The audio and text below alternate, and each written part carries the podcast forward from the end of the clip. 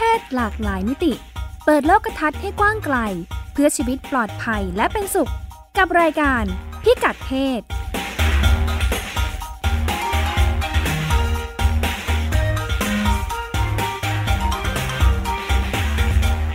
ต้อนรับคุณผู้ฟังเข้าสู่รายการพิกัดเพศนะคะ รายการของเราพบกันเป็นประจำทุกสัปดาห์ ทาง w w w t h a i p b s r a d i o c o m และก็ติดตามได้ทางแฟนเพจและ แอปพลิเคชันไทย PBS Radio นะคะดำเนินรายการโดยดิฉันนัชดาธราภาค และเป็นประจำทุกสัปดาห์เช่นกัน เราก็จะมีแขกรับเชิญ ที่อยู่ในสายงานที่เกี่ยวข้อง หรือมีกิจกรรมที่น่าสนใจว่าด้วยเรื่องเพศ มีกิจกรรมทางเพศที่น่าสนใจมาคุยกัน วันนี้อยู่กับคุณคุณพึ่งนัทยาบุญพักดีค่ะอ่าล่าสุดคือเป็นล่าสุดจริงๆอ่าตำแหน่งเป็นผู้อำนวยการสำนักสนับสนุนสุขภาวะเพศ สุขภาวะเด็กเด็กเยาวชนเยาวชนและและครอบครัวครอบครัวค่ะอ่าจะเกี่ยวกับเรื่องเพศอย่างไร เกี่ยวข้องเพราะอืมตัวแม่เลยตัวแม่พูดอย่างนี้น่ากลัวนะคะ แต่ว่าเกี่ยวแม่แน่เรื่องเพศค่ะเลยใช่ไหมเกี่ยวแน่เกี่ยวแน่ค่ะค่ะอ่าคุณนัทยาก็เป็นผู้ก่อตั้งมูลนิธิสร้างความเข้าใจเรื่องสุขภาพผู้หญิงอ่าแล้วก็จะมีตำแหน่งเป็นผู้จัดการแผนงานสร้างเสริมสุขภาวะทางเพศค่ะและอ่าต่อมาก็ได้ขยับประสบการณ์การเรียนรู้ไปที่ กองทุนประชากรแห่งสหประชาชาติ หรือ UNFPA ใช่นั่นเองใช่ค่ะในช่วงก่อนหน้านี้ค่ะก็จะประทำมาณให้มีสี่ปีประสบการณ์เอ่อ UNFPA ทำเรื่องประชากรแล้วก็ประเด็นที่ เป็นเรื่องของการพัฒนาค่ะประชากรค่ะผ่านการสนับสนุนเรื่องสิทธิอนามัยเจริญพันธุ์ ซึ่งจริง ๆ มันก็เป็นเรื่องเพศค่ะ ของของของคนในสังคมนี่แหละค่ะค่ะดูเหมือนประเด็นเรื่องท้องวัยรุ่น ก็เป็นประเด็นที่ UNFPA ให้ความสนใจ ก็ทำให้จะมีประสบการณ์ที่เกี่ยวข้องทั้งในและต่างประเทศมาพูดคุยกัน อืมเริ่มอย่างไรดีประสบการณ์เพียบขนาดนี้โอ้เริ่มจากโฆษณาก่อนเริ่มดีกจากว่านะคะโฆษณาอ่าค่ะต่างคนต่างมีของมาขายนะโฆษคะณาเรื่องเพศ โฆษณาเรื่องเพศ กิจกรรมที่เราจะนำมาประชาสัมพันธ์ก็ต้องเกี่ยวข้องกับเรื่องที่เราทำงานอยู่นี่นะคะ มีอ่าประกวดหนังสั้นอ่า ชื่อว่าหนังมันสั้นแต่รักฉันยาว การป้องกันและแก้ปัญหาการตั้งครรภ์ในวัยรุ่นสำหรับนักเรียนนิสิตนักศึกษา ผลิตผลงานคลิปหนังสั้นความยาวสักไม่เกิน 7 นาทีนะคะ มาประกวดชิงเงินรางวัลกว่า 4 0 0แสนบาท เราแบ่งเป็น 3 ประเภท มัธยมต้นมัธยมปลาย ปวช แล้วก็อุดมศึกษา ปวส อันนี้ก็เป็นความร่วมมือระหว่างกระทรวงศึกษาธิการนะคะ แล้วก็อีกประมาณ กี่หน่วยงานเนี่ยกระทรวงสาธารณสุขมูลนิธิสร้างความเข้าใจเรื่องสุขภาพผู้หญิงและ UNFPA และสำนักงานกองทุนสนับสนุนการสร้างเสริมสุขภาพ เมื่อกี้ตอนที่บอกไปเรื่องการเป็นผู้อำนวยการนี้พูดถึงองค์กรด้วยไหมอ่ายังไม่ได้พูดยังไม่เลได้ยนะเออผู้อำนวยการเอ่อสำนักสนับสนุนสุขภาวะเด็กเยาวชนและครอบครัวสำนักงานกองทุนสนับสนุนการสร้างเสริมสุขภาพ ใช่ค่ะสใช้เวสลาสนั่นเองอ่านชื่อทั้งหมดนี่ก็ไปครึ่งรายการแล้วนะคะค่ะ ก็เรียกสั้นหน่วยงานที่ๆว่าเป็นสำนักค่ะสี่ของสสสก็ได้ค่ะทำงานเรื่องเด็กและเยาวชนอ่าค่ะเป็นภาษาที่เข้าใจได้นะคะค่ะอะกลับมาต่อเรื่องประกวดหนังสั้นของดิฉันเนี่ยนะคะ ก็คืออาติดตามรายละเอียดที่เว็บไซต์ shortfilmlonglove.com short film หนังสั้น long love รักยาวนั่นเองนะคะ ไปติดตามรายละเอียดกันค่ะ ก็เอ่อ หลายคนตกใจบอกว่าต้องให้นักกฎหมายมาเขียนบทไหมหนังนี้ทำไมล่ะคะ เพราะว่าเราบอกไว้ว่าอยากสื่อสารความเข้าใจเรื่องตามพรบกฎหมายใช่ไหมคะอ่าเรื่องพรบนี่ช่วยโฆษณากันนิดนึงได้ไหมอ่าได้เลยคืคุณอก็คือร่วมจัดอยู่อ้าวใช่ มันเป็นเรื่องที่ต้องต้องบอกกันนะ ว่าค่ะสังคมไทยนี่ก้าวหน้านะคะ ในเรื่องของการรับประกันสิทธิในในเรื่องเพศของเด็กและเยาวชนค่ะโดยกฎหเรามายมีกฎหมายอืมใช่ซึ่งซึ่งเอิ่ม น่าจะเป็นหนึ่งเดียวในในโลกนะคะ ที่มีกฎหมายเอ่อลักษณะคุ้มครองสิทธิ ในเรื่องที่มันละเอียดอ่อนแบบนี้ขึ้นมาอืมเพราะฉะนั้นเนี่ยเข้าใจว่าเจ้าภาพทั้งหลายแหล่ของงานนี้ค่ะเนี่ยอยากจะให้เจ้าของสิทธิ์น่ะค่ะอเด็กเยาวชนที่อยู่ในมัธยมต้นมัธยมปลายค่ะอุดมศึกษาเนี่ย เอาพรบเนี้ยไปทำความเข้าใจไปตีโจทย์แล้วลองอ่าผลิตหนังสั้นออกมาค่ะส่งประกวดกันค่ะ ไม่ต้องเป๊ะแบบบอกว่ากฎหมายอะมีอะไรบ้างนะไปตีความแต่ไปตีความไปตีความเอาค่ะในมุมของเราซึ่งเป็นผู้รับสิทธิประโยชน์จากกฎหมายฉบับนี้เนี่ยเราจะสื่อสารถึงสังคมสื่อสารให้เพื่อนๆรุ่นเดียวกันรู้เกี่ยวกับสิทธิของตัวเองได้ยังไงใช่อ่าจะให้อ่าคนในสังคมรับรู้เรื่องสิทธิของเยาวชน อาจจะสถานการณ์ปัญหาด้วยเนาะปัญหาเป็นยังไงบ้าง ทางออกที่เราคิดว่ามันควรจะเป็นอืม โดยมีกฎหมายรองรับคุ้มครองสิทธิ์อยู่แล้ว ส่วนคุณนัทยานั้นก็มีอะไรมาประชาสัมพันธ์ด้วยเช่นกัน เดี๋ยวเอาไว้ตอนหลังเอาล่ะก็ได้นะคะโอเคค่ะเราจะได้ไม่ตีกัน ได้ค่ะงั้นเราเข้าเนื้อหากันก่อนนะคะ ประชาสัมพันธ์เดี๋ยวไปไว้ตอนท้ายอีกทีหนึ่งขายของตลอดเวลาเอ่องานของคุณคุณนัทยา เรียกพึ่งก็ได้ค่ะ เรียกคุณพึ่งนะคะชีวิตจะง่ายขึ้นเอ่อ สถานการณ์ครอบครัวไทยอ่าอืมโดยว่าเป็นสำนักเด็กเยาวชนและครอบครัวเนาะอ่าในช่วงที่ผ่านมาเอ๊ะดูเหมือน UNFPA เองก็มีรายงานใช่ที่เพิ่งค่ะออกมาเหมือนกันว่าใช่อ่าสถานการณ์ครอบครัวไทยมีการเปลี่ยนแปลงไปยังไงค่ะมันเปลี่ยนแปลงไปยังไงบ้าง มันดีหรือมันจะดีหรือมันจะแย่หรือมันจะยังไง คือคงไม่ใช่ไม่ใช่ดีหรือแย่ลงค่ะแต่ว่าน่าจะเป็นลักษณะของการเปลี่ยนแปลงที่เราจะต้องรู้เท่าทันเอาไว้ ว่าสังคมค่ะกำลังเคลื่อนไปแบบนี้นะอืมนะคะ คือต้องเล่าแบบนี้ก่อนว่าอืม ก่อนที่จะเจาะมาที่เรื่องครอบครัวเนี่ยในภาพรวมของงานของของตัวเอ่อประชาชนคนไทย ประชากรไทยเนี่ยค่ะค่ะ เราเราอยู่ในช่วงที่เรียกว่าเกิดน้อยลงในแต่ละปีนะคะ มีเด็กค่ะเกิดใหม่เนี่ยน้อยลงนะคะเอ่อรุ่นรุ่นตัวเองเกิดเนี่ยค่ะ ถือว่าเป็นรุ่นที่มีการเกิดสูงที่สุดคือเกินล้านอืม หนึ่งปีเนี่ยมีเด็กเกิดค่ะใหม่เนี่ยอุแบะอุแบะเนี่ยเกินล้านผ่านคมานประมาณ 50 ปีแล้วใช่ไหมยังค่ะอีกหนึ่งใจเย็น เกือบแล้วยังค่ะค่ะเออแรงนะคะคุณค่ะค่ะนิ่งไปเลยออนิ่งไปตอบเลม่ยถูกทีนี้เนี่ยเอ่อช่วงช่วงซักสิบกว่าปีที่ผ่านมา คราวนี้มันลงลงค่อนข้างค่ะเยอะแล้วค่ะ ปีล่าสุดนี้เนี่ยไม่ถึงเจ็ดแสนแล้ว จากล้านล้านการเกิดลต้ดนๆลงใช่เรามีดการลดคุมลงกำเนิดที่ดีขึ้น ด้วยแล้วก็คือคนก็เข้าถึงการคุมกำเนิดได้ค่ะได้มากขึ้นได้ดีขึ้นกว่าเดิมด้วย แต่ว่าที่สำคัญคือมันน่าจะเป็นเรื่องของการตัดสินใจของค่ะคนมากกว่าที่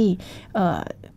คือคือตัวเราก็คงจะรู้เนาะอืมเพื่อนเพื่อนๆกันอะไรกันแล้วก็รวมไปเราถึงล้รุ่วนนจะใหม่ไม่มีลูก ใช่รวมถึงตัวเราเองอืมอย่างเงี้ยค่ะ ก็ก็ตัดสินใจกันว่าใช้ชีวิตแบบไม่ต้องมีลูกน่าจะดีค่ะกว่าเหมาะกว่า ซึ่งมันหลายปัจจัยที่ค่ะเข้ามามาประกอบกัน ซึ่งมันไม่ได้แปลกนะค่ะคือสังคมอื่นก็เป็นแบบนี้เหมือนกันอ่าหลายประเทศก็เจอปัญหาใช่การเกิดลดลง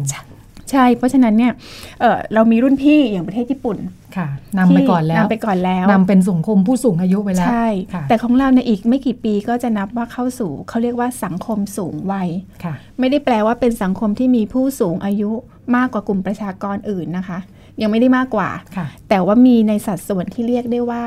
เออมากอะอืมมากพอที่จะเป็นอะไรคะเรื่องที่ต้องดูแลกันค่ะนะคะ อย่าง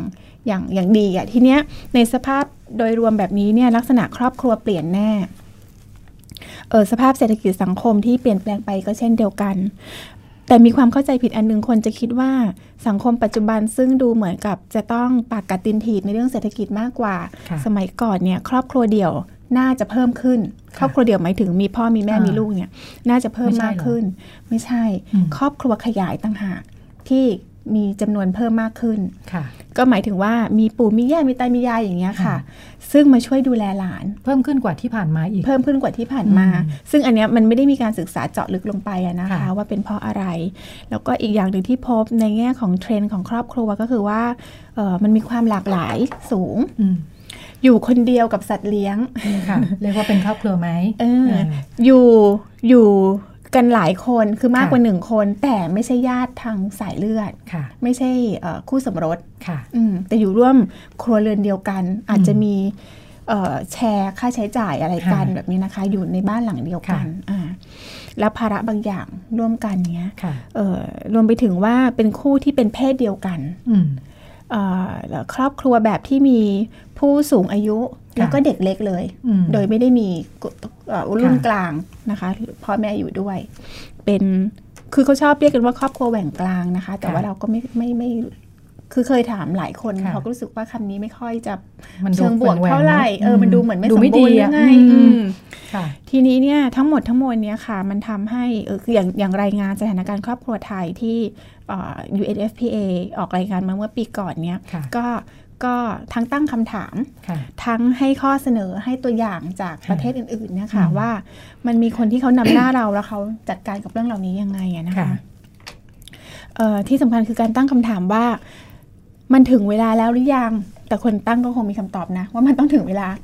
ชี้ถึงนำเวลาแล้วมากนะอ่าอืมถึงเวลาแล้วค่ะที่เราเนี่ยจะต้องพิจารณาคำว่าครอบครัวในความหมายที่เปลี่ยนไปจากเดิมค่ะคำพูดติดปากประเภทว่า ครอบครัวที่สมบูรณ์แบบคือพ่อแม่ลูกเนี่ยอืมน่าจะต้องเปลี่ยนไปอืมเพราะว่ามันไม่สะท้อนความจริงของครอบครัวทั้งหมด ซึ่งมีความหลากหลาย ไม่ได้เลยไม่มีใครสมบูรณ์อยู่เลยใช่ทำไมทุกคนรู้สึกกระพ้องกระแพร่งแหว่งกันไปหมด นั่นแหละแล้วมันก็อืมย้อนกลับมาค่ะตีตราถูกไหมค่ะคะ ซึ่งความความสำคัญเรื่องนี้เนี่ยมีสูงมากนะคะ เพราะว่าค่ะถ้าหากว่าเอ่อพะหน่วยงานต่างๆ ที่ทำงานเกี่ยวข้องกับครอบค่ะครัวเนี่ยตีโจทย์ถูกอืมสิ่งที่หน่วยงานเหล่านั้นจัดให้นะค่ะคะไม่ว่าจะเป็นบริการด้านต่างๆ หรือแม้กระทั่งสินค้าเนาะภาคธุรกิจก็มีส่วนนะคะ ถ้าตีโจทย์ถูกโดยเข้าใจสถานการณ์ความเป็นจริงของครอบครัวไทย ว่ามันมีความหลากหลายแบบนี้ปุ๊บเนี่ยเอ่อ จะไม่ผลิตสินค้าและบริการ หรือให้การดูแลนะคะ ภาครัฐเองเนี่ยนะคะก็จะไม่ได้ดูแลเฉพาะครอบครัวที่อยู่ในความหมายแบบดั้งเดิมค่ะเอ่อนโยบายระบบบริการสวัสดิการครอบครัวอย่างเงี้ยนะคะ หรือแม้กระทั่งทุกหน่วยงานเนี่ยมีนโยบายเกี่ยวกับสวัสดิการของครอบครัวของคู่สมรสค่ะของลูกอืมมันต้องเปลี่ยนหมดเลยค่ะถ้าคำถ้าถ้าถ้าเอ่อก็รู้รู้ถึถึงงเหมือนเดิมใช่ค่ะเพื่อที่จะให้ครอบคลุมกับเอ่อเอ่อ พนักงานทุกคนหรือว่าค่ะหรือว่าคนทุกคน ซึ่งมีครอบครัวอยู่ในรูปแบบใดรูปแบบหนึ่งอืมแต่ไม่ได้อยู่ในแบบเดิมค่ะค่ะ ซึ่งอันนี้ก็ก็เป็นความท้าทาย เพราะว่าเอ่อแม้จะมีรายงานออกมา แม้ว่าจะมีการเผยแพร่ออกไป หรือว่าจะมีการตั้งวงพูดคุยกับฝ่ายต่างๆอะค่ะ แต่ว่าการจะเปลี่ยน mindset เปลี่ยนวิธีคิดค่ะเดิมว่าครอบครัวแบบพ่อแม่ลูกเนี่ยค่ะมันไม่ใช่นิยามเดียวแล้วนะอืมอ่า การเปลี่ยนตรงเนี้ยมันก็ยังเป็นเรื่องท้าทายอยู่นะ ยังค่ะยังถือว่าไม่ไม่มีการเปลี่ยนมากสักเท่าไหร่อืค่ะมต้องเริ่มจากเปลี่ยนวิธีคิดก่อนถึงจะไปเปลี่ยนสิ่งต่างๆ ที่มีอยู่ได้เนาะอืมคือจริง ๆ เนี่ยค่ะเอ่อถ้าถ้าดูจากข้อมูลปุ๊บแล้วเราค่ะยอมรับในข้อมูลข้อเท็จจริงตัวเนี้ยค่ะค่ะเอ่อมันก็น่าจะคิดหาวิธีอืมปรับปรุงนโยบายต่างค่ะๆได้ไม่ยากอะนะคะค่ะแต่มันต้องเริ่มจากจุดที่ว่าเอาข้อข้อเท็จจริงเนี่ยมาค่ะดูกันก่อนค่ะอืมเอ่อ จากเรื่องเด็กครอบครัว เด็กเยาวชนและครอบครัวเราโยงมาให้เป็นเรื่องเพศให้ได้ หลังจากประสบการณ์การทำงานนะในสถานการณ์ครอบครัวที่ว่าไปเมื่อกี้เนี่ยมันมีผลยังไงบ้างกับเรื่องเพศของเด็กและเยาวชนของเรา คือออถ้าดูจาก สถานการณ์เนาะอย่างเช่นอะอย่างเช่นเราเราคุยกันเยอะเรื่องการตั้งครรภ์ในวัยรุ่นค่ะการตั้งครรภ์วัยรุ่นเกี่ยวข้องกับเรื่องอะไรมั่งเกี่ยวข้องกับการที่เอ่อจะต้องมีการให้ความรู้ความเข้าใจเรื่องเพศศึกษาค่ะเอ่อสมัยนี้เรียกว่าเพศวิถีศึกษา ซึ่งเอ่อผลการศึกษาวิจัยในสารพัดสังคมบอกชัดเจนมากว่าเริ่มเร็วเท่าไหร่ยิ่งดีเท่านั้นค่ะในครอบครัวเลยก่อนจะเข้าโรงเรียน พอเข้าโรงเรียนปุ๊บก็ให้อยังเหมาะสมไปตามช่วงวัยเพราะฉะนั้นมันเกี่ยวข้องกับเรื่องเพศศึกษา เกี่ยวข้องกับเอ่อ การดูแลสุขภาพอืมที่พอมันเป็นเรื่องเพศปุ๊บเนี่ยมันมีค่ะความละเอียดอ่อนมากเลยนะคะเอ่อเอ่อเรื่องสุขภาพอืมเรื่องของการให้การดูแลด้านสวัสดิการสังคมค่ะเวลาที่มีปัญหาอะไรต่างๆ เกิดขึ้นมา อันนี้ยกลองยกตัวอย่างสองสามค่ะเอ่อเรียกอะไรสสองสามเอ่อปัจจัยหลักนะคะ ที่เกี่ยวข้องกับเรื่องการตั้งครรภ์วัยรุ่น ถามว่าสภาพสังคมไทยที่มีการเปลี่ยนแปลงเชิงประชากรมาถึงจุดนี้คครรออบบคครัรัววก็เปลี่ยนเปลี่ยนแปลงไปขนาดนี้อืมสถานการณ์เรื่องเพศของเด็กเยาวชนเปลี่ยนไปไหมคเนี่รอยบครัวแบบที่ว่ามามันพร้อมจะดูแลเด็กให้มีความปลอดภัยเรื่องเพศไหมอ่าอืมคือเราก็ยังไม่เห็นว่าค่ะเอ่อเอาแค่ในระบบก่อนในระบบการศึกค่ะษา เราก็ยังไม่เห็นว่าเอ่อการมีกฎหมายที่ประกันสิทธิของเอ่อเด็กวัย 10ถึง20 ปีเนี่ย ให้ได้เอ่อรับความรู้ความเข้าใจเรื่องเพศศึกษาในโรงเรียนเนี่ยเอ่อก็ยังมีการดำเนินการคือ ต้องบอกว่ามันไม่ง่าย เพราะว่ามันอยู่ในระบบของเออระบบการศึกษาระบบใหญ่กว่านั้นอืมซึ่งโดยตัวมันเองก็เปลี่ยนแปลงช้ามากค่ะเพราะฉะนั้นไอ้ไอ้ไอ้หนึ่งวิชาที่ว่าด้วยเรื่องค่ะเพศศึกษาเนี่ยค่ะจะแทรกเข้าไปเนี่ยก็อืมไม่ใช่เรื่องง่าย เพราะฉะนั้นมันก็ไม่ได้เปลี่ยนอะไร นี่มองในแง่ว่า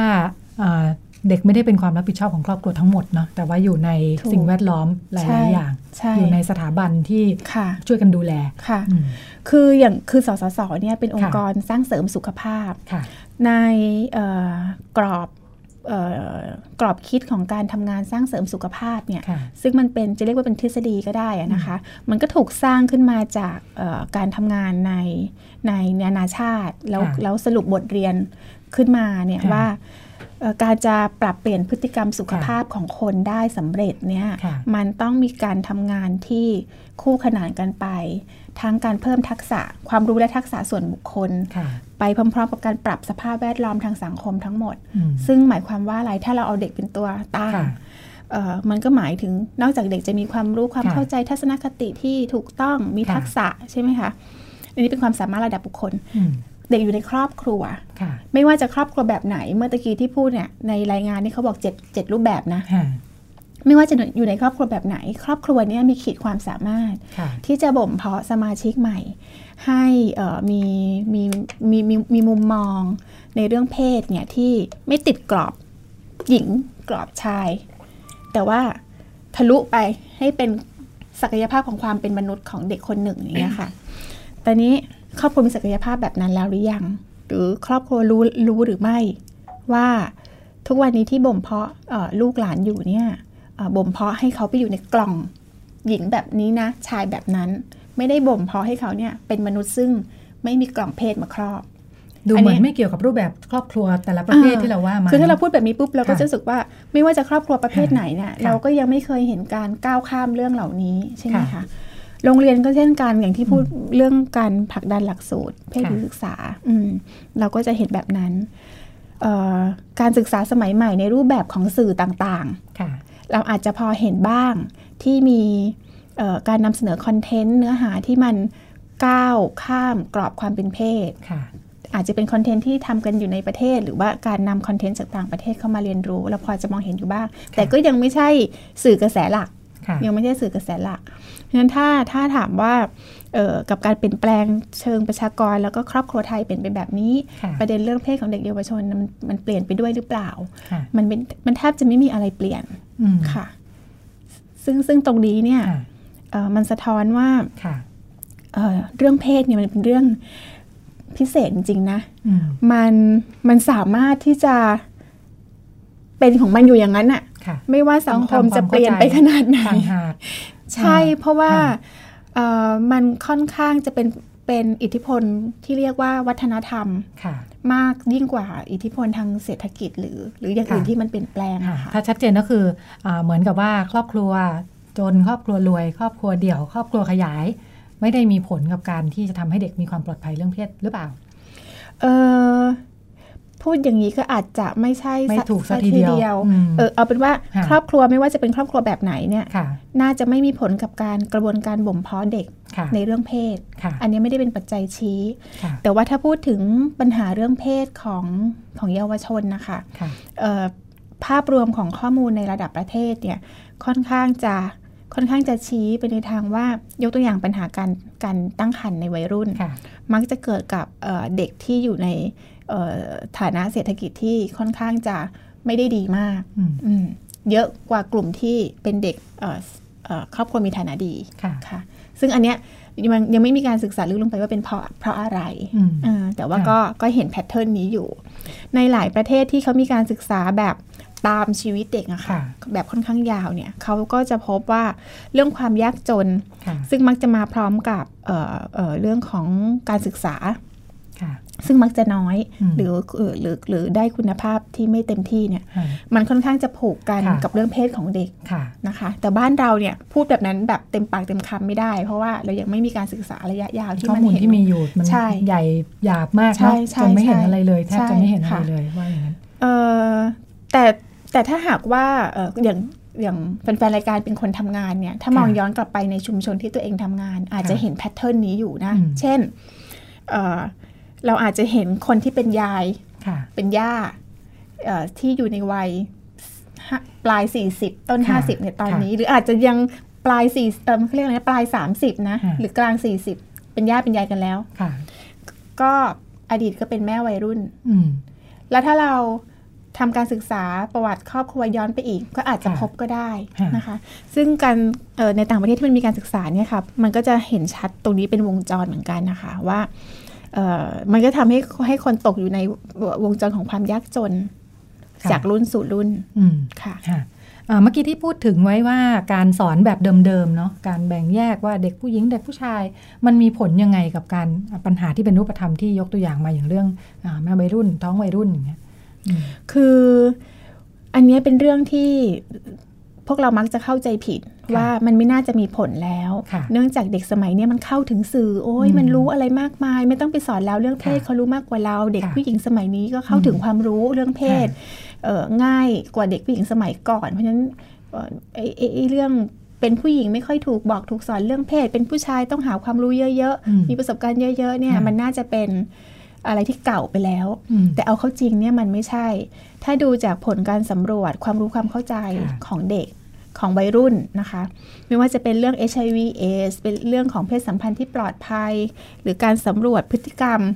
นะคะ การใช้เอ่อการคุมกำเนิดต่างๆค่ะเอ่อถุงยางอนามัย เรื่องพวกเนี้ยเราจะพบว่า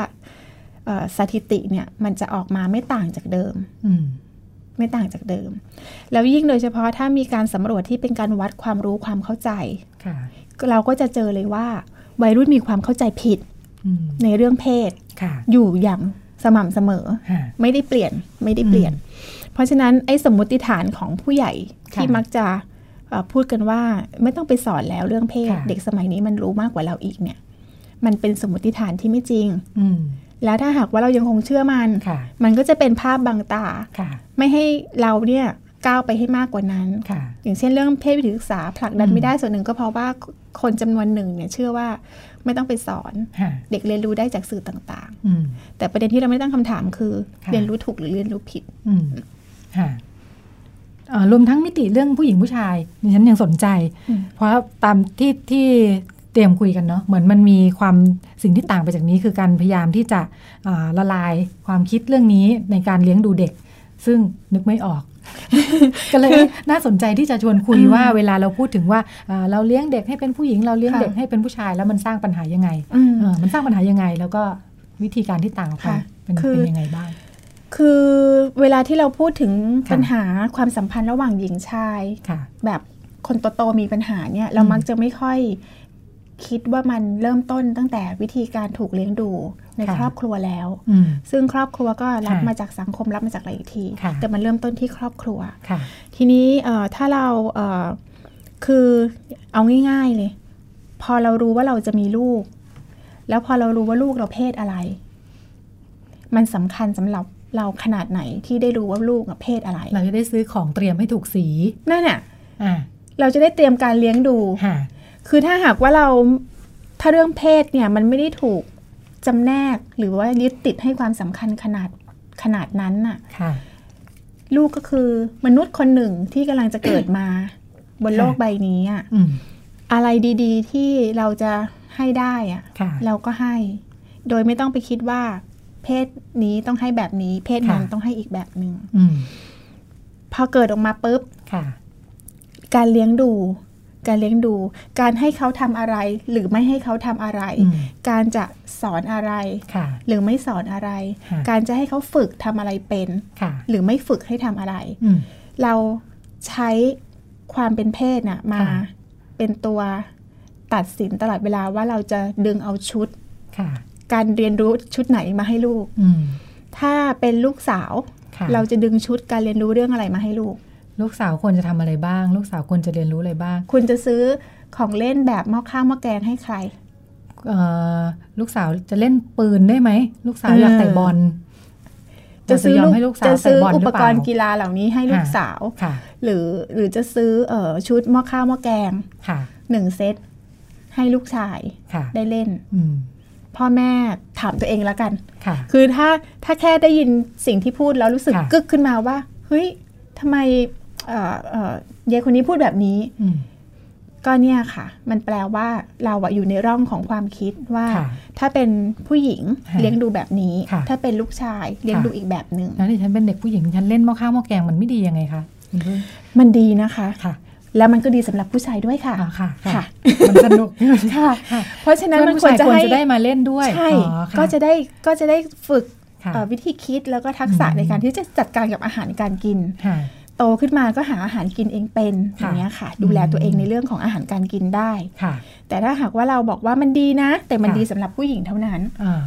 แต่ถ้าให้ผู้ชายมาเล่นด้วยเด็กผู้ชายเล่นด้วยมันไม่ดีนะค่ะอันนี้คือเราแบ่งแยกละอ่าถ้ามันดีค่ะมันต้องดีสำหรับทุกคนค่ะ ถ้าไม่เป็นทักษะที่จำเป็นในการ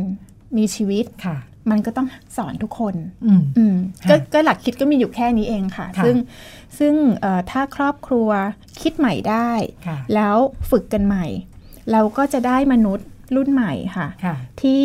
มีทักษะในการดูแลตัวเอง ไม่เป็นภาระแก่ผู้อื่นค่ะอย่างน้อยที่สุดเรื่องการกินการอยู่ การทำความสะอาด เสื้อผ้าหน้าผมตัวเอง การทำความสะอาดบ้านเรือนบ้านช่องที่อยู่ อะไรพวกมีทักเนี้ษะยที่ดีของทั้งผู้หญิงและผู้ชายอยู่ในตัวใช่อ่าคือคือมันไม่ต้องแบ่งว่านี่งานค่ะผู้หญิงหรืองานผู้ชายค่ะอันนี้คือการสร้างสังคมแบบใหม่ที่ค่ะเริ่มได้ในครอบครัวเราเองเลยอืมค่ะค่ะค่ะเอ่อ ในต่างประเทศมีตัวอย่างอะไรที่ทำให้เห็นบ้างว่าเขาพยายามจะก้าวข้ามวิธีการแบบคือเดิมๆแบบนี้ไป คือที่น่าสนใจนะค่ะก็คือว่าแล้วบ้านเราก็มีค่ะคือมันมีการศึกษาวิจัยค่ะที่ชี้เลยว่าวิธีการเลี้ยงดูเด็กผู้หญิงเด็กผู้ชาย แบบเนี้ยอย่างค่ะที่พูดไปเนี่ยค่ะ มันส่งผลยังไงบ้างกับเอ่อเอ่อค่านิยม และพฤติกรรมค่ะในอนาคตของเด็กเหล่านั้นอืมนะคะ ความรุนแรงที่กระทำต่อการการหลอกลวงหรือการเอ่อเอ่ออะไรเขาเรียกไงนะ มีพฤติกรรมทางเพศแบบต่างๆเงี้ยนะคะค่ะเอ่อการใช้อำนาจระหว่างเพศอืมมันเชื่อมโยงกันกับการเลี้ยงดูค่ะทีนี้ผลวิจัยบ้านเราก็มีนะ ผลวิจัยต่างประเทศก็มีอืมแต่สิ่งที่เขาก้าวไปมากกว่านั้นก็คือว่าเขานำสิ่งเหล่านั้นไปใช้อืมเขานำสิ่งเหล่านั้นไปใช้ในการสร้างการเปลี่ยนแปลงค่ะเอ่อ ยกตัวอย่าง ยกตัวอย่างเช่น ที่อังกฤษค่ะที่อังกฤษเนี่ย movement น่าสนใจมาก เพราะว่าเขาจับกลุ่มเด็กปฐมวัยค่ะนะคะเด็กปฐมวัยหมายถึงว่าตั้งแต่อูแวะมาเลยอะค่ะค่ะ จนถึงจะถึงเข้าอนุบาล แล้วเขาก็จับปฐมต้นอนุบาลจนถึงปฐมต้นด้วย แล้วเขาจับกลุ่มเอ่อสินค้าและบริการที่ค่ะเกี่ยวข้องกับกลุ่มวัยนี้อืมนะคะเอ่อให้เป็นให้ผู้ผลิตสินค้าบริการเหล่านี้ค่ะมารวมตัวกันค่ะแล้ว แล้วสัญญากันว่าเราอะจะเอ่อผลิตสินค้าและบริการเนี่ยที่ไม่แบ่งแยกเพศเด็กอืมยกตัวอย่างเช่น ของเล่นเด็กค่ะของเล่นของเด็กวัยต่างๆ เนี่ยเขาจะผลิตโดยไม่มาแบ่งแล้วว่าเนี่ยของเล่นเด็กผู้หญิงของเล่นเด็กผู้ชายกำลังนึกว่าถ้าเราเดินเข้าไปในศูนย์การค้า สักแห่งหนึ่งแล้วก็ เราก็จะเห็นของของเล่เล่นนมันจะแบ่งกันใช่ไหมอ่าใช่ไหมมันจะเป็นแผนกเลยนะ หรือเด็กอะผู้หญิงก็จะอยู่โซนหนึ่งหรือสีชมพูชมพูชมพูหน่อยลองไปเอาแคตตาล็อกค่ะก็ แคตตาล็อกขายค่ะสินค้ามาดูค่ะถ้าเป็น section ที่เป็นของเล่นเด็กลองค่ะสังเกตดูค่ะแบ่งไหมเงี้ยนะคะ แต่ว่าที่อังกฤษเนี่ยมันเกิดมันเกิดการรวมกลุ่มกันว่าเราจะค่ะไม่ทำแบบนั้นกันอีกค่ะเราจะไม่ให้เด็กเรียนรู้การแบ่งแยกเพศค่ะจากของเล่นที่เราผลิตค่ะเอ่อเราจะไม่ให้เด็กเรียนรู้การแบ่งแยกเพศจากเสื้อผ้าเด็กที่เราผลิตอืมอ่า นี่ก็เป็นเรื่องเสื้อผ้าค่ะไอ้กลุ่มที่เป็นผลิตเสื้อผ้าเด็กก็ทำงานกันในแนวนี้ กลุ่มที่ทำเรื่องหนังสือเด็กค่ะ ก็เหมือนกันอืมดึงเอาเขาเรียกว่า gender bias ก็ค่ะคือเอ่อเอ่อชุดความคิดแบบแบ่งแยกหญิงชายอะค่ะค่ะ ดึงเอาออกจากทุกสินค้าและอืมผลิตภัณฑ์บริการต่างๆ ที่ค่ะที่ตัวเองทำเพื่อเพื่อลูกค้าค่ะดึงเอาออกมาให้หมดเลยค่ะให้เหลือไว้แต่ความเป็นคนเหมือนเหมือนๆกันอืมอืม ซึ่งเขาก็ไม่ได้ทำกับแค่เรื่องนี้นะคะค่ะเรื่องสีผิว เรื่องค่ะความแตกต่างทางศาสนาค่ะ เอ่อเรื่องความหลากหลายทางเพศอืมเขาทำเรื่องเหล่านี้ไปพร้อมกันหมด เพราะฉะนั้นค่ะเนี่ยมันจะทำให้เกิดเอ่อสินค้าและบริการที่ neutral อะ คือค่ะไม่แบ่งแยกเพศ เป็นกลางกลางใช่ๆอืมใช่ค่ะเมื่อกี้แต่คำว่าความหลากหลายทางเพศเอ่อซึ่งเอ่อเรื่องหนึ่งที่ทำให้ผู้ปกครองรู้สึกว่าอยากเลี้ยงลูกก็ให้ตรงตามเพศนี่แหละ ถึงได้ลูกชายต้องเล่นปืนผาหน้าไม้ ลูกสาวถึงควรจะเล่นเย็บปักถักร้อยอะไรก็ว่าไปเนาะค่ะอืมคือเวลาเรา เราเราอาจจะคือคุณพ่อคุณแม่อาจจะไม่ต้องค่ะเห็นด้วยหรือไม่เห็นด้วยค่ะกับเรื่องความหลากหลายทางเพศก็ได้ค่ะนะคะ อันนั้นเอาไว้หนึ่งกองค่ะแต่ให้มองที่ลูกเราค่ะ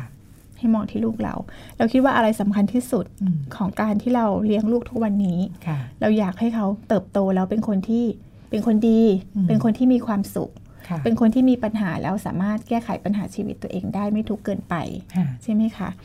เอ่อซึ่ง มันไม่ได้มีอะไรเกี่ยวกับเรื่องเพศเลย เป็นห่วงว่าเดี๋ยวถ้าลูกเนี่ยไม่ตรงตามเพศกำเนิดจะใช้ชีวิตยากอืมชีวิตมันจะลำบาก อันเนี้ยเราจะได้ใช่ไหมยินบ่อยมากค่ะๆค่ะ แต่ว่าในในกลุ่มพ่อแม่ที่เขาก็เห็นอันนี้นะค่ะรู้ว่าลูกอยู่ในสังคมที่ยังไม่ยอมรับ เดี๋ยวค่ะจะลำบาก แต่ในขณะเดียวกันเนี่ยเขาก็คำนึงถึงความความสุขที่เกิดจาก ศักยภาพที่ได้รับการเติมเต็มของลูกนะคะ เพราะว่าการกดทับค่ะมิติเรื่องเพศค่ะของคนคนหนึ่งเอาไว้เนี่ย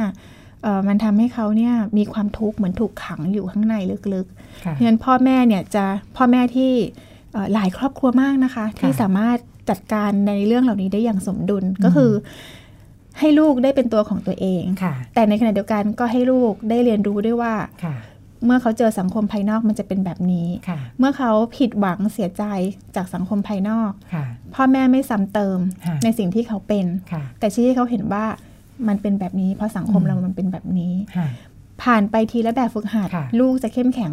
ขึ้นจากข้างในของตัวเขาเอง เราเห็นมาละในหลายครอบครัวที่อืมที่เขายอมรับลูกค่ะอย่างที่ลูกเป็นค่ะแล้วก็ทำให้ลูกเนี่ย เข้มแข็งค่ะคือคือเด็กเขาก็จะเรียนรู้ที่ค่ะจะรับมือกับสังคมภายนอกได้ค่ะแต่ที่สำคัญที่สุดเลยคือขอให้บ้านน่ะอืมมันเป็นพื้นที่ที่เขาได้เป็นตัวของตัวเองค่ะอย่างแท้จริงอืมแล้วความเข้มแข็งมันจะเกิดขึ้นในตัวเขาค่ะค่ะ ซึ่งตรงกับงานเด็กเยาวชนและครอบครัวที่ดูแลอยู่นะคะอืมเรื่องใช่พวกนี้เป็นเรื่องสำคัญทีเดียว ใช่ค่ะค่ะคือคือเวลาที่เราพูดถึงงานเด็กเยาวชนครอบครัวเนี่ยค่ะ มันต้องมองให้ครบทุกมิติค่ะของของความเป็นคนของเขาค่ะ เราไม่ได้พูดว่างานเด็กผู้หญิงงานเด็กผู้ชายค่ะหรือว่างานเพศอะไรอย่างเงี้ยนะคะ มันก็คือเด็กเด็กก็คือค่ะเด็กนะคะเยาวชนก็เหมือนกัน แล้วส่วนคำว่าครอบครัวเนี่ยค่ะ เรามองแบบนี้ด้วยว่าเอ่อย้อนกลับไปที่เรื่องแรกที่พูดเรื่องครอบครัวมีคนมีลูกกัน คนไม่ค่อยอยากมีลูก คนมีลูกกันน้อยลงเอ่อชีวิตครอบครัวก็เป็นทางเลือกที่คนก็ไม่อยากเลือกก็เยอะอืมนะคะ ดูจากเอ่อสถิติการจดทะเบียนสมรสนะคะค่ะก็ไม่ได้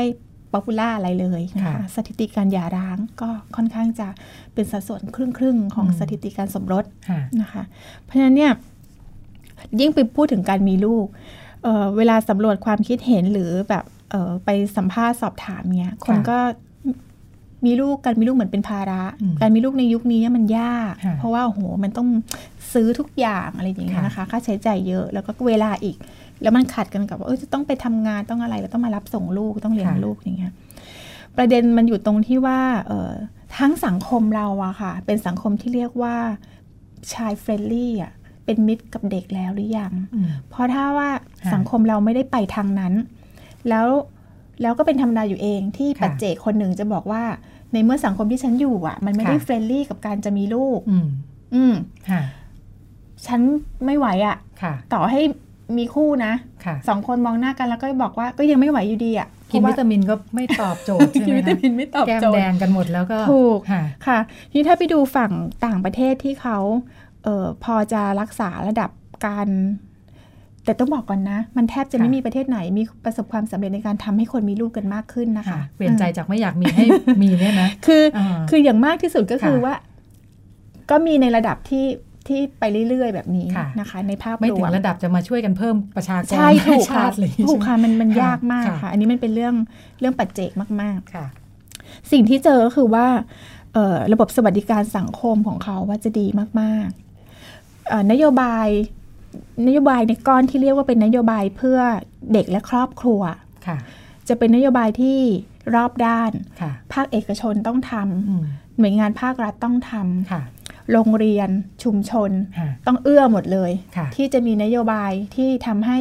คนที่มีครอบครัวแต่งงาน หรือว่ามีคู่เนี่ยค่ะค่ะมีลูกและดูแลลูกได้ง่ายค่ะไม่เป็นอุปสรรคไม่รู้สึกว่ามันเป็นภาระมากเกินไป ลูกใช่ฉันจะปลอดภัยไหมจะใช้ใช่ชีวิตยังไงใช่ยากไปหมดใช่ค่ะเพราะฉะนั้นเพราะฉะนั้นนโยบายสวัสดิการเด็กนะคะค่ะกับครอบครัวเนี่ยอย่างเช่น ให้การดูแลครอบครัวที่มีลูกเล็ก ค่ะคือจะมีสิทธิพิเศษต่างๆ ที่รัฐจะดูแลเนี่ยมากกว่าเช่น ให้ค่ารักษาพยาบาลมากหน่อยในช่วงปีแรกๆ เพราะว่าค่ะต้องฉีดวัคซีนโน่นนี่นั่นอืมอาจจะไม่สบายบ่อยหาหมอบ่อยค่ะเพราะฉะนั้นเนี่ยสวัสดิการสำหรับครอบครัวที่มีลูกเล็กค่ะจะดีใช่อืมค่ะโตขึ้นไปหน่อยอาจจะน้อยลงไปหน่อยหรืออาจจะไปเพิ่มเรื่องอื่นแทน คือค่ะมันจะต้องมีแบบเนี้ยค่ะค่ะเอ่อบริษัทห้างร้านภาคธุรกิจต้องได้รับการจูงใจ เช่น ใช้มาตรการทางภาษีค่ะจูงใจให้เขาเนี่ยเอ่อมีนโยบายที่จะเอื้อให้พนักงานเนี่ยเอ่อ มีครอบครัวโดยไม่ค่ะไม่รู้สึกว่ามันเป็นภาระค่ะอะไรแบบเนี้ยค่ะมันต้องอืมไปด้วยกันค่ะอืมค่ะ มีแบบอย่างที่น่าสนใจอยู่เยอะทีเดียว เลยกลับมาในส่วนงานของสำนักสนับสนุนสุขภาวะเด็กเยาวชนและครอบครัวอ่าว่าเราได้ไปดูสถานการณ์แวดล้อมของสถาบันองค์กรต่างค่ะๆที่จะมาสนับสนุนครอบครัวว่ามันพอดีแล้วหรือยังยังขาดอะไรไปอีกบ้างแนวทางจะเป็นยังไง คือถ้าถ้าดูเรื่องนโยบายเนี่ยต้องค่ะยอมรับเลยว่า เอ่อเรายังต้องทำอะไรอีกหลายอย่างกันค่ะมากนะคะสำหรับสังคมไทยถ้าจะไปให้ถึงสังคมที่เป็นเป็นมิตรกับเด็กและครอบครัวค่ะเนี่ยยังต้องทำอะไรอีกหลายอย่างมาก แต่ว่าในภารกิจของสสส ซึ่งเป็นหน่วยค่ะงานสร้างเสริมสุขภาพเนี่ยค่ะเออก็ก็ก็เน้นการมองในมิติของสุขภาวะ ค่ะคือไกลกับคำว่าสุขภาพหน่อยนึงอืมก็คือคำว่าสุขภาวะค่ะใช่ไหมคะเป็นคุณภาพชีวิตเอ่อในมิติเรื่องสุขภาพเนี่ยมองมองตรงจุดนั้น ทีนี้พอมองตรงจุดนั้นนะคะสิ่งที่พบในแง่ของสถานการณ์ค่ะเด็กของประเทศเนี่ยก็คือว่า เรามีเอ่อเด็กเด็กช่วงปฐมวัยค่ะจะมีเอ่อสถานการณ์เรื่องพัฒนาการที่ไม่สมวัยอะค่ะพัฒนาการช้าอืม ค่อนข้างเยอะอืมส่งผลกระทบไปถึงเรื่องของอ่านออกเขียนได้นะคะ ซึ่งอัตราการอ่านไม่ออกเขียนไม่ได้หรือค่ะได้ไม่คล่องเนี่ยค่ะ ในค่ะกลุ่มเด็กไทยก็ถือว่าค่อนข้างสูงอืมนะคะเอ่อคือจริงๆอะการศึกษาพื้นฐานมันทั่วถึงแบบนี้มันควรจะน้อยใช่ไหมคะค่ะซึ่งหลายฝ่ายก็อาจจะโทษระบบการศึกษาหรืออะไร แต่ว่าจริง ๆ ลึกๆ แล้วเราต้องมาย้อนกลับมาดูด้วยค่ะว่าเอ่อคุณภาพการดูแลเด็กปฐมวัยของเราซึ่งค่ะหมายถึงตั้งแต่ ตั้งแต่เกิดอะค่ะ ตั้งแต่ศูนย์อะจนถึงเข้าอนุบาลเนี่ยค่ะ คุณภาพการดูแลตรงนั้นของเราอะเป็นยังไงบ้างค่ะเรามีความเข้าใจเรื่องพัฒนาการเด็กมากน้อยแค่ไหนยังไงค่ะซึ่งตรงนั้นยังเป็นเรื่องปัญหาของการไม่มีองค์ความรู้ค่ะที่ที่ถูกต้องอะนะคะค่ะทั้งในฝั่งของครอบครัวค่ะในฝั่งของครูที่ดูแลเด็กเล็กนะคะค่ะอย่างเช่นศูนย์ศูนย์เด็กเล็ก ศูนย์พัฒนาอืมเด็กเล็กต่างค่ะๆนะคะ ไปจนถึงระดับอนุบาลค่ะเรายังบอกเด็ก สติปัญญาทึบเรียนไม่ค่อยรู้เรื่องใช่อ่าเป็นปัญหาของเด็กอยู่เนาะใช่อ่าซึ่งซึ่งมันกลายมันมันมันเกิดไอ้คำแบบนี้ขึ้นมาได้ค่ะเนี่ยอย่าลืมว่าเหรียญมันมีสองด้านค่ะไอ้ที่เราพูดว่าเด็กปัญญาทึบเด็กค่ะเอ่อหรือเด็กสมาธิสั้นอย่างเงี้ยค่ะเป็นหนึ่งกอง แต่อีกด้านหนึ่งของเหรียญคือค่ะเราก็เน้นให้เด็กเนี่ยแข่งขันค่ะอนุบาลก็ต้องแข่งกันเข้าแล้วค่ะอย่างเงี้ยนะคะค่ะเข้าปหนึ่งสอบเข้าอะไรเงี้ยจบอนุบาลก็ต้องให้เกียรติบัตรให้อะไรนะ ใส่ชุดครุยกันแล้วอย่างเงี้ยค่ะคือระบบการศึกษาเราเน้นการแข่งขันค่ะแล้วคัดเด็กที่ตกเกณฑ์เนี่ยออกอืมทีนี้ถ้ามันเป็นอย่างนี้ยมันก็จะวนลูปไปแบบนี้ค่ะคุณภาพของการศึกษาไทยโดยรวมก็จะไม่ได้ดีขึ้นนะคะค่ะแต่ว่าถ้าหากมามองเจาะปัญหาในเชิงลึกนะคะ ก่อนที่เด็กจะเข้าสู่ระบบการศึกษาค่ะชั้นเด็กเล็กเนี่ย เด็กอยู่ในครอบครัว การดูแลเอ่อความรู้เรื่องการดูแลเด็กค่ะเอ่อ ช่วงปฐมวัยเนี่ยค่ะสิ่งเป็นสิ่งที่พ่อแม่และคนดูแลเนี่ยต้องมีค่ะคือตอนนี้องค์ความรู้เรื่องเออระบบสมองส่วนที่เอ่อเป็นส่วนตัดสินใจ ทักษะการตัดสินใจนะคะเอ่อภาษาอังกฤษเรียกว่าเอ่อ executive function สมองในส่วนที่เรียกว่า exec- เอ่อ executive function เนี่ยเป็นส่วนที่มีความสำคัญมากค่ะแล้วมันพัฒนาเอ่อ ตัวเนี่ยในช่วงปฐมวัยนี่แหละ คือค่ะตั้งแต่แรกคลอดมาเลยค่ะเพราะฉะนั้นไอ้ชุดความรู้อย่างเช่น กอดลูกค่ะการกอดแนบอกนะคะบ่อยๆ การให้นม การสัมผัสอย่างนี้ยค่ะนะคะ การที่เล่นจ้าเอ๋อืมอ่าค่ะการสังเกตพัฒนาการค่ะการใช้กล้ามเนื้อ การใช้สายตาอย่างเงี้ยนะคะ การมีปฏิกิริยาตอบโต้ค่ะสิ่งเหล่านี้ถ้าพ่อแม่หรือผู้ดูแลมีความรู้ค่ะจะก็จะบอกได้เร็วเลยว่าเฮ้ยเออ สามเดือนแล้วนะหกเดือนแล้วนะค่ะพัฒนาการเนี่ยอืมยังยังดูดูดูช้าค่ะมันก็จะจะรีบพาไปหาหาค่ะหมอเด็กได้เร็วค่ะอย่างเงี้ยนะคะไอ้เครื่องมือตัวเนี้ยค่ะทางค่ะทางสสสเองเนี่ยก็ได้พัฒนาขึ้นมาเอ่อในในหลากหลายรูปแบบนะคะ ถ้าเข้าไปในเว็บไซต์คุณลูก .com นะคะก็จะเจอภาษาไทยเลยใช่ไหมคะใช่ค่ะณลูก็จะเจอค่ะรวมถึงถ้าใครเอ่อใช้สมาร์ทโฟนค่ะไปดาวน์โหลดแอปพลิเคชันคุณลูกมาเลยนะคะค่ะก็จะเป็นเอ่อเอ่อ แบบบันทึกแบบในในแอปในมือถือว่าค่ะให้ลูกวัยนี้ให้สังเกตอะไรบ้างนะคะค่ะแล้วก็ถ้ามีเอ่อความผิดปกติแบบนี้เนี่ยค่ะควรจะต้องทำยังไงค่ะถึงจุดไหนควรจะต้องรีบไปพบหมอเด็กอะไรเงี้ยค่ะค่ะ ตรงนี้เนี่ยเป็นเครื่องมือที่สสอยากจะให้พ่อแม่ผู้ดูแลเด็กเนี่ยไม่ว่าค่ะจะในครอบครัวหรือว่าในเอ่อ โรงเรียนอนุบาล หรือว่าค่ะศูนย์เด็กเล็กอะค่ะค่ะอ่าเรียนรู้แล้วก็อืมเอาไปใช้นะคะค่ะในเว็บไซต์นี่ดาวน์โหลดได้เลยค่ะเป็นเรื่องของโปสเตอร์องค์ความรู้เนาะใช่อืมค่ะเพื่อที่จะเตรียมเด็กค่ะเราตั้งแต่ปฐมวัยค่ะ เสร็จแล้วเนี่ยในช่วงที่เข้าโรงเรียนค่ะนะคะ ทางสสทำเอ่อโครงการในลักษณะที่เรียกว่าเป็นโรงเรียนสุขภาวะค่ะหลากหลายรูปแบบมากนะคะ แต่ว่าเอ่อกลุ่มเป้าหมายใหญ่ๆเนี่ยคือเป็นโรงเรียนขนาดเล็กที่ดูแลเด็กจากครอบครัวที่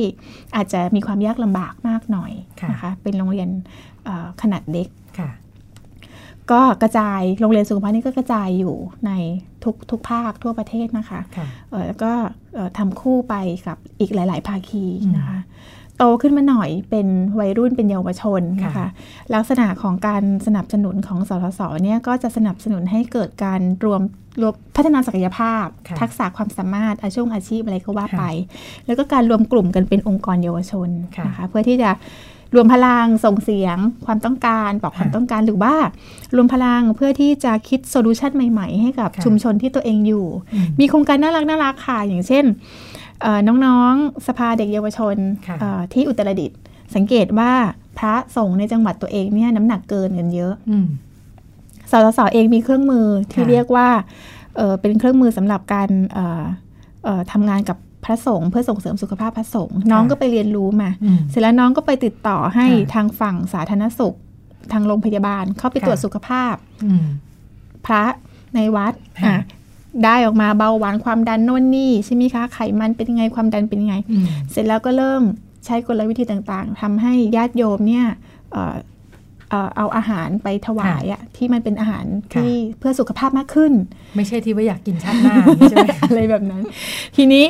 เราก็มีการทำข้อมูลค่ะบันทึกละเอียดเลย วันนี้ญาติโยมเอาอะไรไปถวายบ้างค่ะก็เขาก็เห็นการเปลี่ยนแปลงค่ะพระเองท่านก็เทศให้ความรู้ในเรื่องโภชนาการด้วยอย่างเงี้ยค่ะค่ะก็เห็นการเปลี่ยนแปลงว่าอะค่ะอาหารและค่ะของหวานต่างๆ มันเริ่มค่ะเปลี่ยนจากที่อืมหวานจัดจัดๆมันจัดจัดค่ะๆอ่าเป็นอาหารรสจัดเนี่ยเปลี่ยนเป็นอาหารที่คลีนมากขึ้นค่ะขนมนมเนยที่มันคลีนมากขึ้น หรือว่าอืมเป็นผลผักผลไม้เพิ่มมากขึ้นค่ะพอวัดผลปลายทางอีกทีค่ะโรงพยาบาลมาวัดให้เอาอืมเอ่อ น้ำตาลลงค่ะเอ่อไขมันลงแบบนี้นะคะค่ะอันนี้ยกตัวอย่างให้ฟังอืมว่า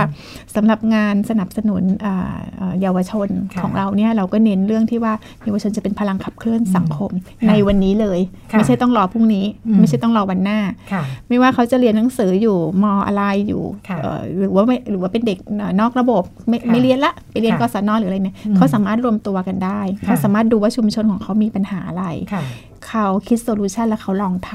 ค่ะำก็จะเป็นพลังขับเคลื่อนสังคมอืมค่ะก็มันก็จะต่อไปแบบนี้ในค่ะลักษณะงานที่เราสนับสนุนค่ะค่ะ มีตัวอย่างของเด็กที่ไม่ได้อยู่ในโรงเรียนไหมคะเพราะปกติเวลาทำกิจกรรมกับเด็กเราจะนึกถึงอืมเด็กในระบบเนาะค่ะใช่แต่ก็ได้ยินมาว่าเด็กของเราก็อยู่นอกระบบกันเยอะเหมือนกันใช่ค่ะ จริง ๆ มีคนทำคือคือสสสเนี่ยไม่ใช่ค่ะองค์กรที่ลงไปทำงานเองค่ะสสมีมีภารกิจหลักคือเออ บริหารงบประมาณด้านค่ะสร้างเสริมสุขภาพเนี่ยนะคะค่ะที่ได้จากเอ่อภาษีเหล้าบุหรี่เนี่ยค่ะเอ่อบริหารให้ไปถึงมือของคนที่เป็นคนทำงานทำอะไรดี ๆ อยู่แล้วอย่างเงี้ยนะคะ ให้ทำได้ดีมากขึ้น ให้ทำได้กว้างขวางมากขึ้น หรือค่ะจับมือ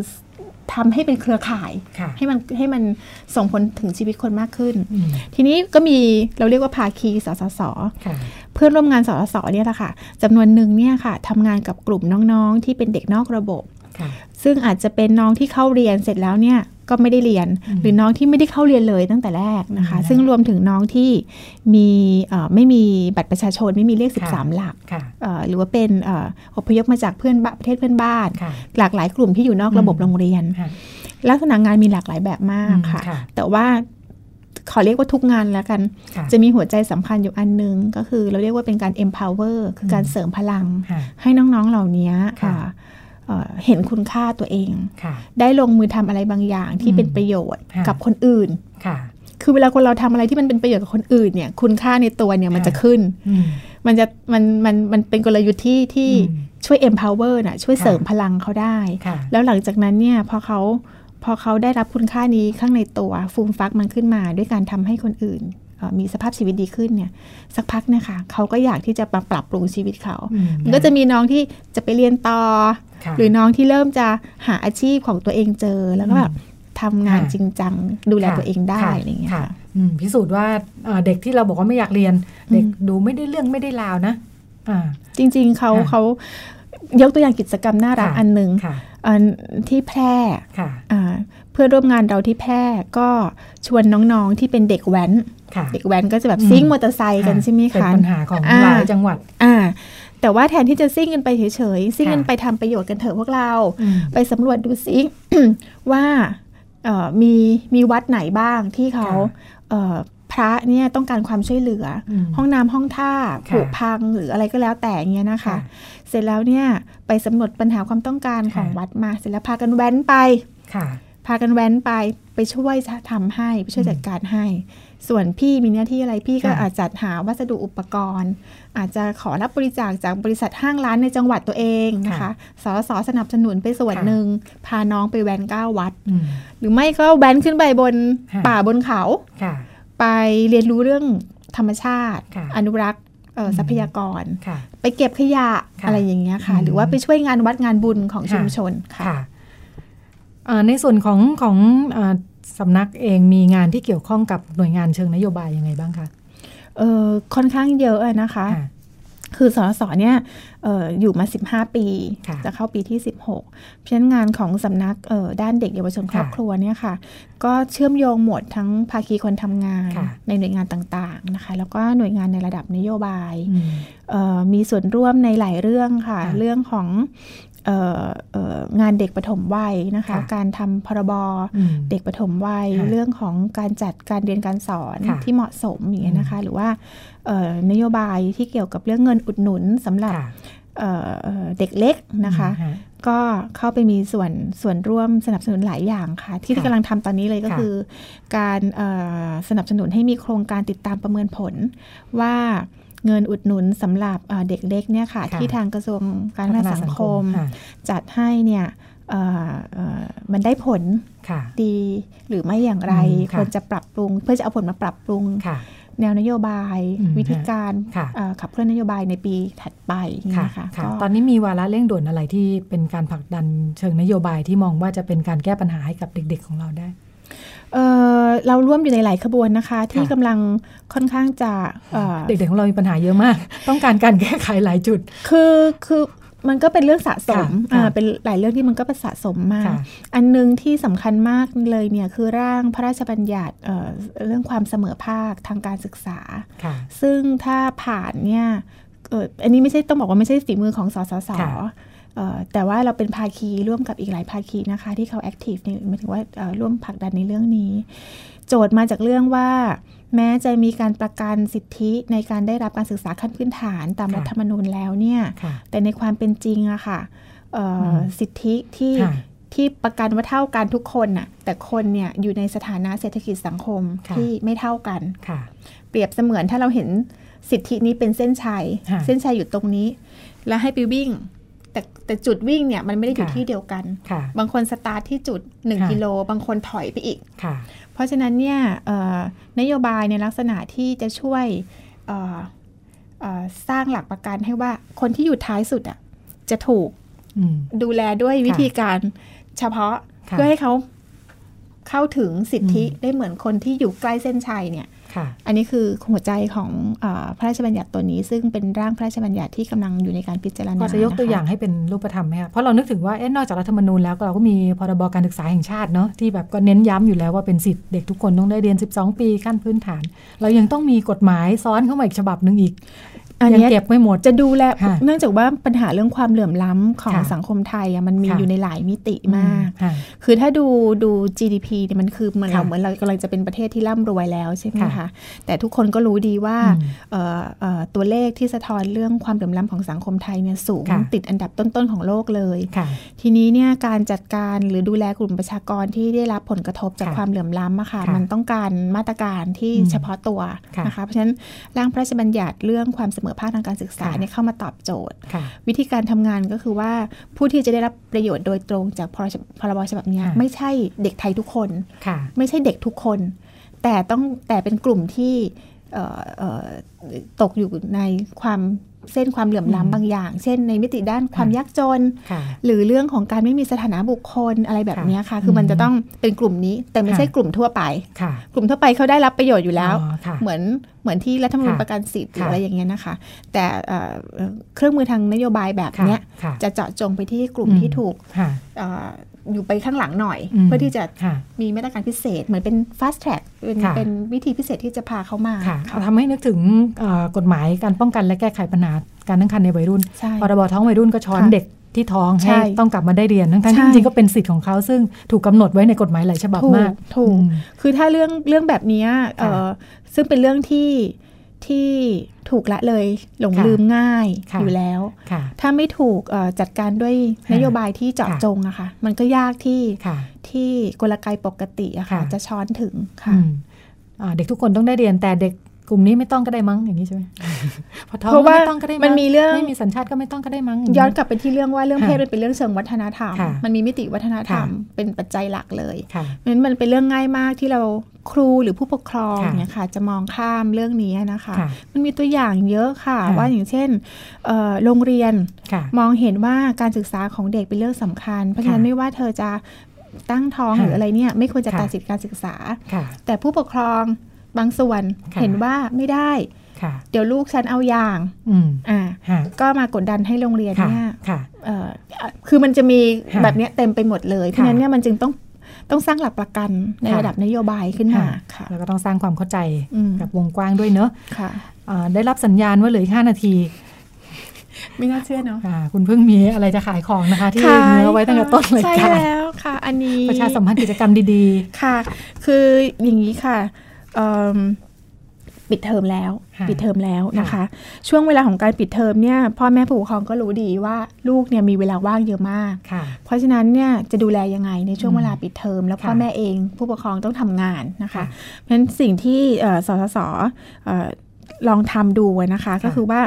เรารวบรวมข้อมูลทั้งภายในสสสเองค่ะเอ่อเอ่อกิจกรรมในช่วงปิดเทอมที่ภาคีสสสทค่ะำนะคะ รวมไปถึง ภาคีหน่วยงานต่างๆนะคะค่ะทั้งภาครัฐภาคเอกชนที่ส่งค่ะข้อมูลมารวบรวมกันเอาไว้เนี่ยค่ะเรารวบรวมเป็นเมนูนะคะค่ะว่าในจังหวัดต่างๆนะคะ จะมีการจัดกิจกรรมสำหรับอืมค่ะเอ่อน้องๆวัยค่ะต่างๆเนี่ยค่ะเอ่ออยู่ที่ไหนยังไงกันบ้างเป็นนะคะกิจกรรมของเฉพาะที่เกี่ยวข้องกับสสสหรือว่าไม่กิจกรรมค่ะทั้งหมดเลยทั้งหมดรวบรวาเลให้ยอืมอ่าอย่างเช่นค่ะถ้าเราสนใจเรื่องศาสนาค่ะ กิจกรรมของสำนักพระพุทธศาสนาค่ะนะคะ ก็มีของค่ะหมู่บ้านพลัมอย่างนี้ค่ะนะคะ ของอืมยุวพุทธิกสมาคมค่ะคือหลากหลายมากค่ะกรมพละศึกษาก็มีอืมอ่ากิจกรรมค่ะร้อนนี้ค่ะมีกีฬาเพื่อลูกรักอย่างเงี้ยนะคะค่ะเอ่อมีกลุ่มธนาคารจิตอาสาค่ะเข้าไปปุ๊บก็จะไปเจอว่ามีงานอาสาอยู่ตรงไหนบ้างนะคะค่ะน้องๆที่อยู่ในระดับเอิ่ มมหาวิทยาลัยอะไรอย่างเงี้ยค่ะค่ะ ก็ไปร่วมได้ ต้องไปดูที่ไหนคะต้อเนี่งยไปดูเว็บไซต์นะคะ พิมพ์คำว่าปิดเทอมสร้างสรรค์อ๋อค่ะ แล้วก็มันจะขึ้นมาเลยค่ะ เป็น w w w ปิดเทอมสร้างสรรค์ภาษาไทยนะคะ แล้วก็ค่ะ .com อืมถ้าเข้าไปที่ Facebook นะคะค่ะก็พิมพ์คำว่า Happy School Break อืม Happy School Break ติดกันนะคะค่ะก็เข้าไปใน Facebook ได้ ทั้งหมดนี้ก็เป็น หน้าตาแบบนี้ค่ะอืมปิดเทอมสร้างสรรค์เปิดค่ะหน้าต่างสู่การเรียนรู้ค่ะค่ะ ซึ่งก็คืออาเป็นของสสสที่ทำเว็บไซต์นี้ขึ้นมาเพื่อรวบรวมกิจกรรมที่น่าสนใจค่ะซึ่งดิฉันก็ควรจะเอาการประกวดหนังสั้นของดิฉันเข้าไปใส่ไว้ด้วยใส่ไว้ด้วยใช่ไหมคะใช่ค่ะอุ๊ยยังไม่หมดเวลาค่ะยังสามารถเราต่อได้อีกเราสามารถต่อได้อีกใช่ไหมคะค่ะ ก็คุณนุ่นมีอะไรจะถามอีกไหมคะ มีประเด็นที่ตกหล่นไหมคะ มีประเด็นที่ตกหล่นไหม เราคุยกันไปเรื่องอะไรบ้างวันนี้หลายเรื่องมากๆ เริ่มจากสถานการณ์ครอบครัว และเด็กเยาวชนของเราไปจนถึงเรื่องเพศอันเป็นพื้นฐานการทำงานของแขกรับเชิญของเราค่ะอืมคือคือถ้าพูดถึงประเด็นค่ะที่เราตั้งหลักคุยกันค่ะในวันนี้ค่ะ เรื่องเพศเนี่ยเอ่อกับงานเด็กเยาวชนครอบครัวค่ะเราเราเห็นชัดนะคะค่ะว่าถ้าครอบครัวสามารถที่จะเอ่อ บ่มเพาะคนรุ่นใหม่ค่ะให้เป็นมนุษย์ที่เต็มศักยภาพ ไม่ติดอยู่ในกรงขังเรื่องเพศค่ะว่าเป็นเพศอะไรทำค่ะอะไรได้ทำอะไรไม่ได้เนี่ยตรงนี้จะเป็นจุดเริ่มต้นที่ดีมากค่ะที่เราจะสร้างสร้างสังคมใหม่ที่เราบอกว่ามีความเสมอภาคมีความเท่าเทียมอย่างนี้ค่ะนะคะ มีการยอมรับในความแตกต่าง มันเริ่มได้ที่ครอบครัวเริ่มได้ค่ะที่บ้านนะคะค่ะแล้วถ้าเราเห็นว่า เอ้ยมันดีค่ะมันดีเราขยับกันไปทำให้โรงเรียนเนี่ยกลายเป็นพื้นที่ที่ปราศจาก การแบ่งแยกเพศค่ะเป็นพื้นที่ที่บ่มเพาะศักยะศักยภาพความเป็นมนุษย์ค่ะนะคะ ขยับแบบแบบเนี้ยอืมต่อไปเราดูรายการทีวี ฟังรายการวิทยุค่ะนะคะเอ่อมีการสื่อสารเนื้อหาที่มันตอกย้ค่ะำเอ่ออคติในเรื่องเพศหรือว่ามีการสื่อสารเนื้อหาที่มันแบ่งแยกค่ะนะคะอ่าคนค่ะ แล้วก็ดูถูกคนเพศต่างค่ะๆเราก็จะสามารถบอกได้ว่าค่ะเฮ้ยฉันไม่ต้องการแบบนี้ เพราะค่ะว่าฉันดูแลลูกหลานฉันมาในครอบครัวแบบเนี้ยค่ะฉันต้องค่ะการสื่อที่มันค่ะไม่ย้